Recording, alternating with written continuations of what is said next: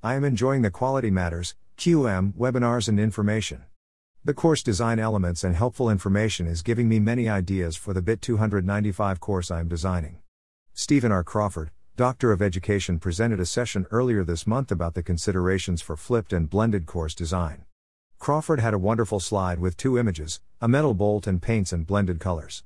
Crawford used this to emphasize that blended is not simply bolting content in an online learning environment. Blended learning mixes online and in person interactions in a way that they are interwoven and interdependent. The image of blended colors was really helpful. Crawford described the history of flipped or inverted classrooms. I didn't realize it started with a business school and VHS tapes that students watched before a group discussion in a classroom. Crawford also noted that circa 2007, the virtual classroom had rooms with monitors and students would connect remotely via video. The example provided was students on an aircraft carrier interacting with classrooms and students via a video connection. However, Crawford mentioned that this model was difficult to bring to the student's home because of the infrastructure requirements for video interactions. One of the goals was to bring education to rural environments. Crawford then engaged the audience to mention in the chat examples of asynchronous learning. Several of the terms mentioned I had not considered as asynchronous examples. The list included discussion forums, collaborative writing, video lectures, papers, assessments, virtual field trips, project based learning, quizzes, peer reviews, and simulations. Crawford mentioned that asynchronous learning was the predominant modality prior to the pandemic. The next slide requested examples of synchronous learning, and the audience mentioned guest speakers, Q&A, debates, role play, polling, games, mini lectures, study groups, office hours, presentations, coaching, problem solving activities, and applied learning, labs. Crawford then described formative assessments as practice or low stakes assessments, often for low or no grades and maybe multiple attempts. Crawford described formative assessments as where are you? Gauge. Then, the quality matters specific review standards related to blended learning were shown. There are four that focus mostly on clarify of information and course structure. The concept of reduction of seat time was new to me, we've been discussing classroom time and homework time for a couple of weeks now.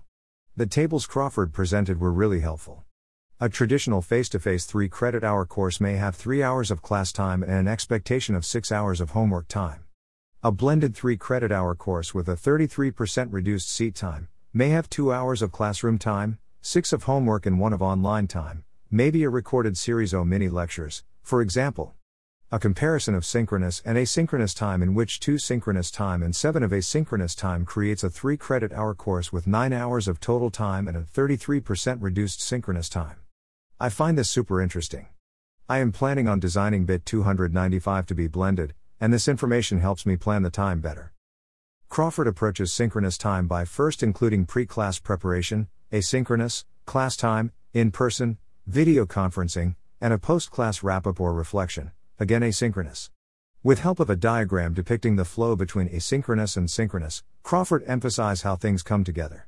This is also a great way to implement case studies by providing important background as pre class asynchronous work, challenging groups with a case study, and then doing individual reflections after the in person session. Crawford suggested using knowledge quizzes to make sure students come prepared.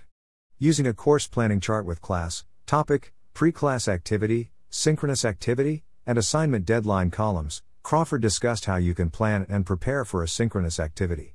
Communicating the structure of the course to students was emphasized and something I have to work on. Crawford described how declining enrollments and changing student needs will make online and blended opportunities more popular and that we should meet students where they are. One question asked was how do you hold students accountable for the pre class work?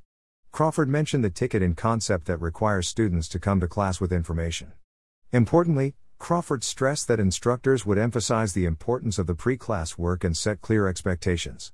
One last suggestion Crawford offered was communicating, early and frequently, particularly eight week courses, to students that this is, for example, a three credit hour course with this amount of time that needs to be spent on classwork. I need to start doing this. The QM standards come in by making sure the structure of the course is clearly communicated to students and instructors have a solid active learning plan.